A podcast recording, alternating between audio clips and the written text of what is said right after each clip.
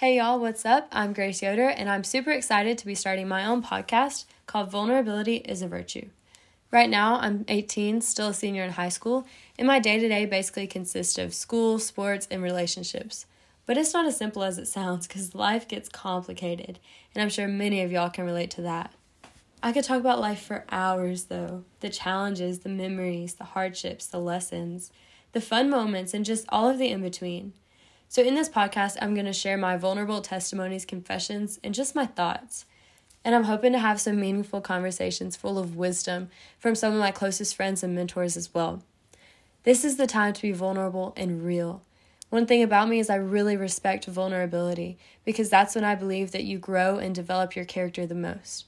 And also, I'm so passionate about my intimate relationship with God. And I'm hoping in this podcast to help you grow in your relationship with God as well, so that you can also experience that intimacy and vulnerability with Him. So I'm super excited and I cannot wait to get some more episodes out there for y'all.